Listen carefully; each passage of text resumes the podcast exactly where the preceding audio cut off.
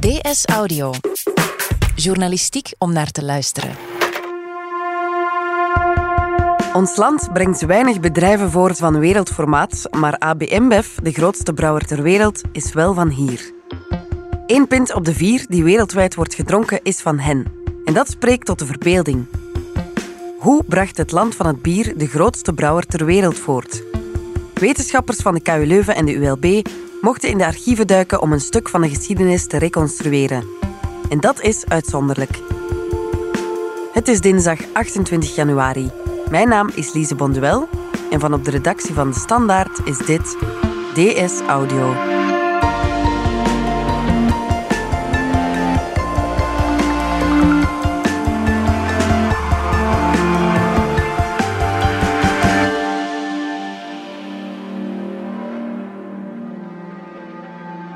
Pascal den Dove, economiejournalist, en Dries de Smet, wetenschapsjournalist van De Standaard. Er is dus een boek over de Belgische roots van AB InBev. Dat is de grootste brouwer ter wereld. Maar waarvan kent de man in de straat AB InBev?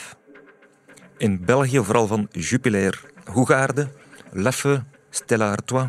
Eigenlijk wereldwijd hebben ze meer dan 500 biermerken in portefeuille. Hoeveel heb je er zelf al van geproefd? Een stuk of vijf. Ben jij een bierdrinker, Dries? Toch wel, maar ik verkies toch liever de lokale bieren, zeg maar. Eh, dus minder het pilsbier, Ja. de, de speciaalbieren. Ja. Ja, AB InBev is de grootste brouwerij ter wereld. Pascal, kan je ons een idee geven van hoe groot dat dan is? Hoeveel mensen werken voor AB InBev? Zo'n 200.000 wereldwijd. In België is dat 3000. Eén pintje op vier is van hen, wereldwijd. Dat is indrukwekkend. Eén pintje op vier die geconsumeerd is, is van hen. Ja, 200.000 werknemers, maar een kleine 1 op de 70 in ons land. Ja, kunnen we dan eigenlijk nog spreken over een Belgisch bedrijf? Het is een wereldspeler. Bier wordt verkocht in meer dan 150 landen. Ze zijn nog altijd in België gevestigd, maar ze worden geleid door Brazilianen en dit vanuit New York. Ja, Maar kijk, eh, de maatschappelijke zetel is nog altijd in België. De Belgische aandeelhouders spelen nog mee. Dus het is een groep met Belgische roots, geleid door Brazilianen, wereldwijd actief.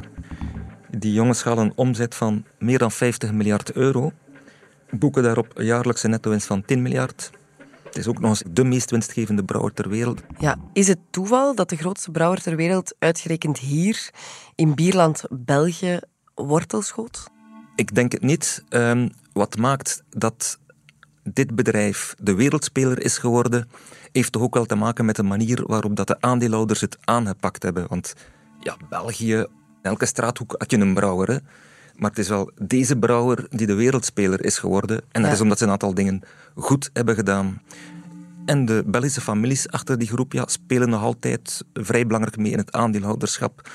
Dus het is geen toeval, nee. Ja, Belgische families. Over welke families hebben we het dan? De belangrijkste zijn De Spoelberg en Van Damme, Ja, aangevuld met een aantal andere families.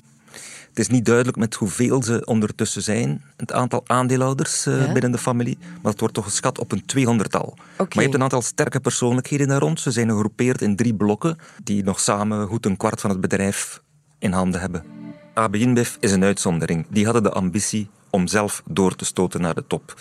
Die zijn eigenlijk van geëvolueerd van een vrij kleine brouwer tot de absolute nummer 1 door 25 jaar lang belangrijke stappen vooruit te zetten. Vele overnames te doen, vele concurrenten over te nemen. En zo hebben ze zelfs Heineken en Carlsberg voorbijgestoken. En nu is er dus een boek, een boek over de Belgische roots van AB InBev. Welk soort boek is het? Eh, het is eigenlijk een academisch boek dat terugkijkt van 1880 tot 2000. 2000 is het jaar van de beursgang. Ehm, en ze kijken dus daar naar de ja, geschiedenis van toch meer dan 100 jaar.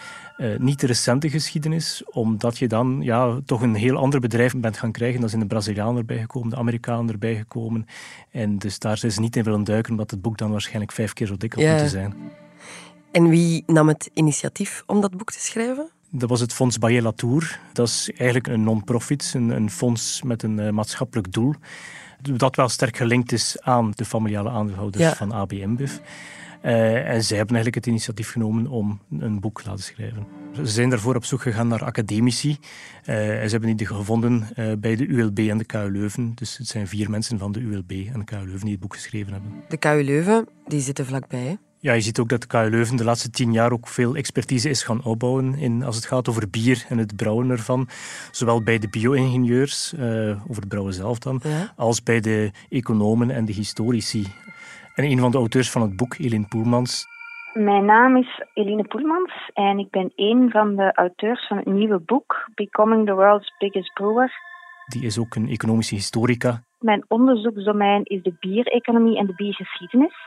Dus dat is ook iemand uh, die recent die expertise opgebouwd heeft. Waarom vonden ze het belangrijk dat dat boek er kwam? Wat wilden ze vertellen? De aandeelhouders stelden vast dat ze wel een verhaal te vertellen hebben. Ze hebben toch iets uniek neergezet, een, een wereldbedrijf gecreëerd. Als je ziet in België hoeveel bedrijven er internationaal doorgroeien, dat is bitter weinig. Belgische ondernemers zijn vooral bekend om iets op te bouwen. En zodra dat 25 miljoen euro waard is, eh, cashen ze dat fiscaal vrij en is men tevreden.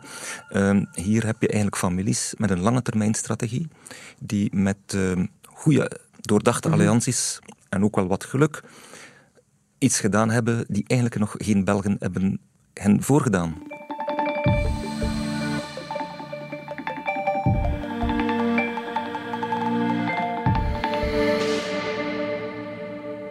Dat verhaal is nu dus een boek geworden. Een boek waarin onderzoekers 120 jaar economische geschiedenis hebben gereconstrueerd. Maar hoe begin je daar in godsnaam aan?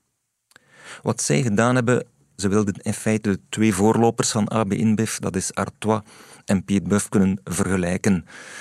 Ik heb me laten vertellen dat ze een jaar lang een inventaris hebben gemaakt van, van de archieven. En die archieven die waren een beetje overal verdeeld. Die zaten voor een stuk bij AB InBev, eh, die zaten bij familieleden, die zaten in openbare entiteiten. Al de archieven die we konden krijgen, of waar we toegang toe kregen, hebben we overgebracht naar het Brouwershuis op de Grote Markt in Brussel. Waar we eigenlijk een hele verdieping hebben ingericht als archiefruimte. Die bomvol dozen staat. Ze hebben echt nog een zoektocht moeten doen naar al hun materiaal. Absoluut, absoluut. In totaal eh, hebben ze, hebben ze vijf jaar aan dat boek gewerkt. Dus het is wel een huzarenstukje. Al die dozen hebben dan geprobeerd een plaats te geven om eigenlijk een overzicht te krijgen van is het de moeite waard om er iets mee te doen. Heeft elk bedrijf zulke archieven bijgehouden? Nee, zeker niet. Uh, dat is in België niet wettelijk verplicht. En je ziet dat, dat de kwaliteit van de archieven vaak bedroevend is. Ja. Dat zijn meters papier. Niemand heeft daar ooit naar gekeken. Daarbij komt ook nog dat bij familiebedrijven, zeker de oudere periodes, daar ging het soms, ja, werd het wel besproken tussen de families, maar werd ook niet alles op papier gezet. Wat hier eh, leuk is trouwens in verband met die archieven, is dat niet iedereen uh, spontaan zijn archieven of een aantal familieleden hadden daar wel wat voorwaarden aan vastgekoppeld. Bijvoorbeeld van oké, we willen dit eenmalig doen, maar dan niet meer. En wat dus was de reden daarachter? Ja, die, die, families hebben zich jarenlang in discretie uh, gehuld. Eh, de geschiedenis is ook niet altijd roze geur en maneschijn geweest. Er zijn in het verleden wel spanningen geweest binnen die groep en, en, en de families. Dus er is toch wel wat overtuigingskracht nodig geweest om aan alle materiaal te kunnen geraken. Ja, in ons land houden bedrijven dus amper archieven bij, in het buitenland wel. Waarom is het interessant voor bedrijven om dat te doen? Ja, in de eerste plaats natuurlijk om een eigen geschiedenis te kennen. Mhm. Ehm, je merkt vaak, en dat is heel vaak zo bij familiale bedrijven, is, men weet het wel via de overlevering, mhm. maar die is heel gekleurd. Ja. En dan kunnen die archieven natuurlijk wel helpen om dat zo samen te stellen. Een cruciale voorwaarde is natuurlijk wel dat je dan iemand hebt die dat ook op neutrale, objectieve wijze gaat gaan samenstellen. Ja. een mooi voorbeeld daarbij is Solvay, ook een uh, familiebedrijf, lange geschiedenis in België. Die bestonden in 2013 150 jaar en toen is er ook zo'n boek uh, verschenen. En daarvoor waren enkel nog maar jubelgeschiedenissen geschreven. Het gevolg was dat de familie zelf ook helemaal geen idee meer had van hoe zit die geschiedenis nu in elkaar? Waar komt ons bedrijf van, vandaan? Wat is het DNA van ons bedrijf? Wat natuurlijk ook belangrijk is voor de toekomst van dat bedrijf. En je ziet bijvoorbeeld de nieuwe CEO van, van Solvay, Ilham Kadri. Het eerste wat zij gedaan heeft, is twee geschiedenisboeken gelezen over Solvay, om te weten wat is nu het DNA van het bedrijf en hoe kan ik daar in de toekomst mee aan de slag. Waarom is dat belangrijk? In het algemeen dan, los van uh, het voorbeeld van Solvay? Als je in de toekomst verder wil gaan denken, zou je zeggen, ja, vergeet het verleden, we gaan nu voor iets nieuws. Ja. Maar dat ga je merken dat bedrijven toch altijd weer diezelfde problemen tegenkomen en misschien ook wel diezelfde oplossingen. En als ze dan eventjes in een geschiedenis gaan bladeren, dan merken ze ook van, tja, we hebben dat probleem al tegengekomen. als het bedrijf groot geworden is, dan kan je nagaan waardoor dat dit kwam. Of omgekeerd, indien je een heel gezond bedrijf hebt dat ineens failliet is gedraaid of is overgenomen, dan kan je ook nagaan welke factoren dat hebben veroorzaakt. De geschiedenis kan bedrijven dus veel leren, maar zijn er veel bedrijven die daarin investeren, in een uitgebreide academisch onderbouwde geschiedschrijving? Nee, er zijn helemaal niet zoveel voorbeelden. En de reden daarvoor is natuurlijk, dat is heel duur. Het is mensenwerk, dus als je daar mensen vijf jaar moet op laten werken, ja. Eh, vier mensen vijf jaar, dat kost al wat. En dus de vraag is dan, ja, wat is de finaliteit? Veel bedrijven willen wel een geschiedenis kennen, maar dat is dan om een koffietafelboek te maken, om zichzelf in de picture te gaan zetten. Nieuwsgierigheid ook. Ja, ze willen nooit zo'n grondig historisch werk. Dit zijn eigenlijk uitzonderingen in ons land.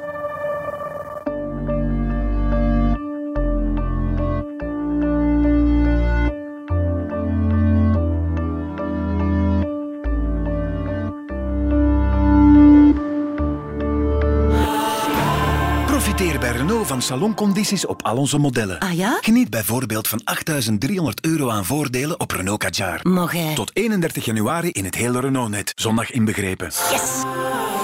Aanbod onder voorwaarden. Even terug naar het boek over de Belgische roots van AB InBev. Pascal, je hebt het gelezen. Inderdaad. Uh, is het een dik boek? Mm, toch 395 pagina's. Oké, toch wel een kanier. Heb je het graag gelezen? Heel graag, omdat dit boek duidelijk van academisch niveau is. Ze hebben toegang gekregen tot heel interessante informatie. Het leuke is eigenlijk dat je ziet, AB InBev, dat is eigenlijk opgebouwd rond twee bekende Belgische brouwers. Artois, vroeger bekend van Stella en nog altijd bekend van Stella Artois. En Pied Buff, die we misschien nog van het tafelbier kennen. Mhm. Met Jupiler een groot succes. Maar twee totaal verschillende bedrijven. Artois met al een groot aantal familieleden Buff, ja, dat was de, bijna de one-man show van, van eh, Albert van Damme. Een man afkomstig uit Blankenberge die naar Luik was gegaan om Frans te leren. en daar goed trouwt met de Pierbuff-familie. En daar uh, ja, op een fantastische manier dat bedrijf uitbouwt. Wat het heel speciaal ook is natuurlijk, is dat ze gefuseerd zijn in 1971. Enfin, het was eigenlijk geen echte fusie wat we in het boek noemen de secret merger, de geheime fusie, die heeft plaatsgevonden tussen brouwerij Artois en brouwerij Piet Buff in 1971. En daarbij viel ik eigenlijk achterover. In die periode hebben ze gedurende 15 jaar een fusie kunnen hebben tussen twee bedrijven zonder dat er iemand iets van wist. De mensen in de fabriek die wisten van niks. Ja, dat is ondenkbaar vandaag dat twee bedrijven kunnen fuseren en eigenlijk iedereen voor het lapje kunt houden. Hè? Dat de cafés denken van Jupiler en Stella, dat zijn concurrenten, terwijl dat hetzelfde bedrijf is. Het zou illegaal zijn vandaag, zo'n fusie, waarbij dat je samen marktleider bent, moet je aanmelden en moet je toestemming vragen aan de concurrentieautoriteit. Ja. Hier is dat allemaal niet gebeurd. Ja. En de politiek wist het, hè? De politiek wist er wel van. Absoluut. Maar we spreken natuurlijk wel over andere tijden. Dat was de jaren 70, 50 jaar geleden. Dat was een andere wereld, waren andere tijden. Ja. En zijn er nog dingen boven water gekomen? Toch wel op twee niveaus. Enerzijds fiscaal en anderzijds voor een stuk familiaal spanningen binnen de aandeelhouders. Maar vooral dat fiscale springt toch wel in het oog. Omdat um, ze blijkbaar, Artois destijds blijkbaar betrokken was bij diamantsmokkel. Ja bij zwarte bonussen, geheime commissies, zwarte erfenissen, erfenissen die niet aangegeven werden. Goed, je zal zeggen een aantal fiscale schommelpraktijken die, die veel voorkwamen. Het ging niet om weinig geld hier. Hè. Over hoeveel geld ging het dan? Wel, nog in franken destijds heeft de familie een goede 300 miljoen Belgische frank betaald en het bedrijf zelf meer dan 400. Maar dat was wel goed voor de grootste fiscale schikking tot aan toe in de Belgische fiscale geschiedenis. Ja, over welke periode spreken we nu? Dat was in 1986, dus dat was veel geld. Ja, dat is het nog altijd. Uh, hoe is het dan verder uitgedraaid? Er was nog wel een gerechtelijke vervolging, ja. maar die is op een sisser afgelopen, omwille van zo vaak in België het verlopen van de redelijke termijn.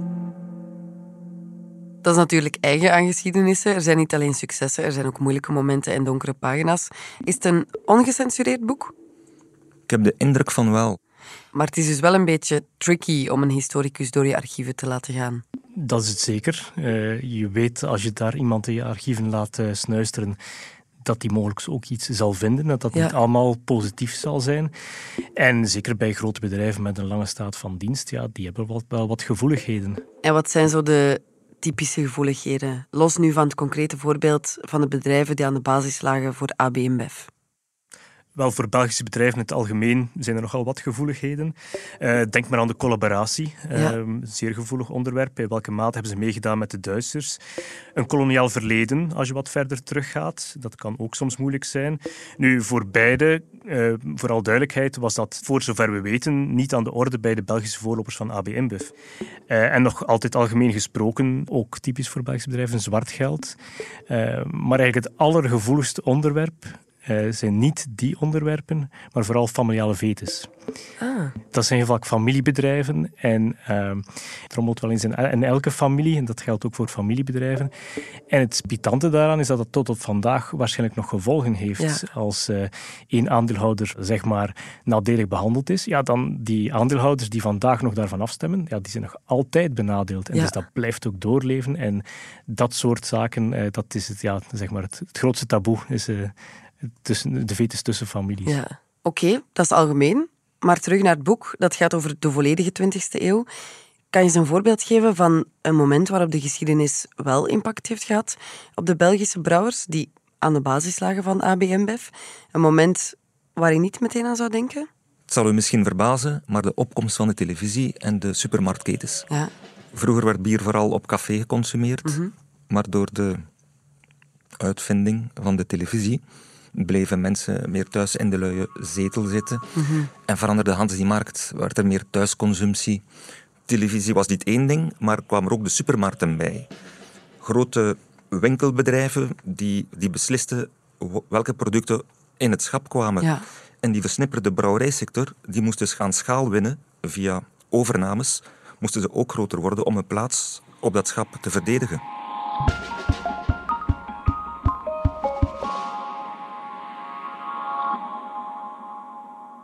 Mogen we nu trots zijn op een Belgisch bedrijf dat het zover geschopt heeft?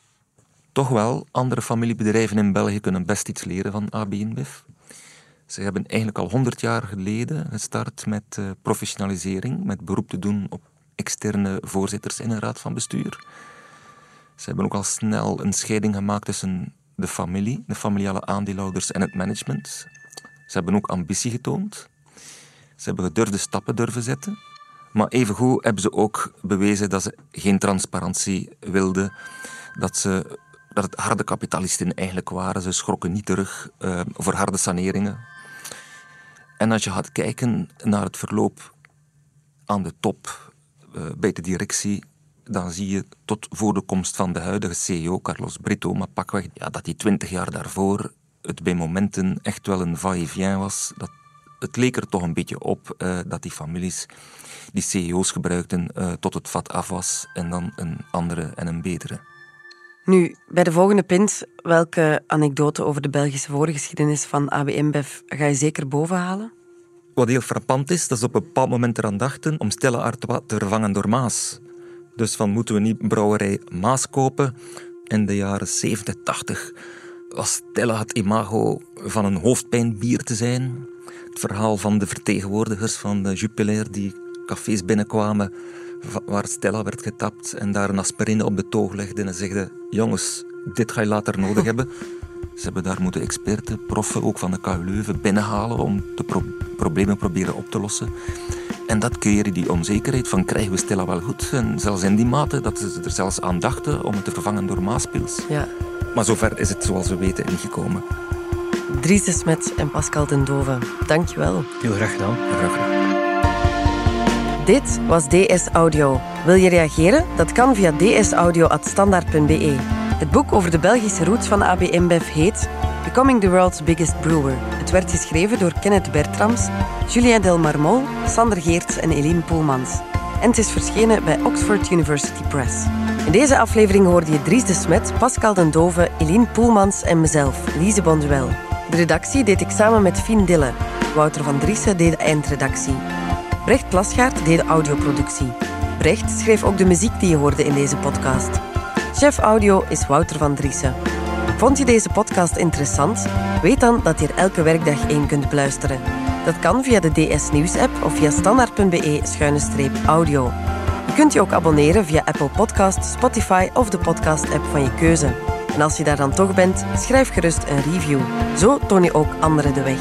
En we vertellen met de standaard natuurlijk niet enkel in onze podcasts over wat er in de wereld gebeurt. We doen dat ook in de krant en online. Benieuwd naar een abonnement? Ga dan zeker eens kijken op standaard.be-voordelig. Daar ontdek je ons aanbod en onze promoties. Morgen zijn we er opnieuw.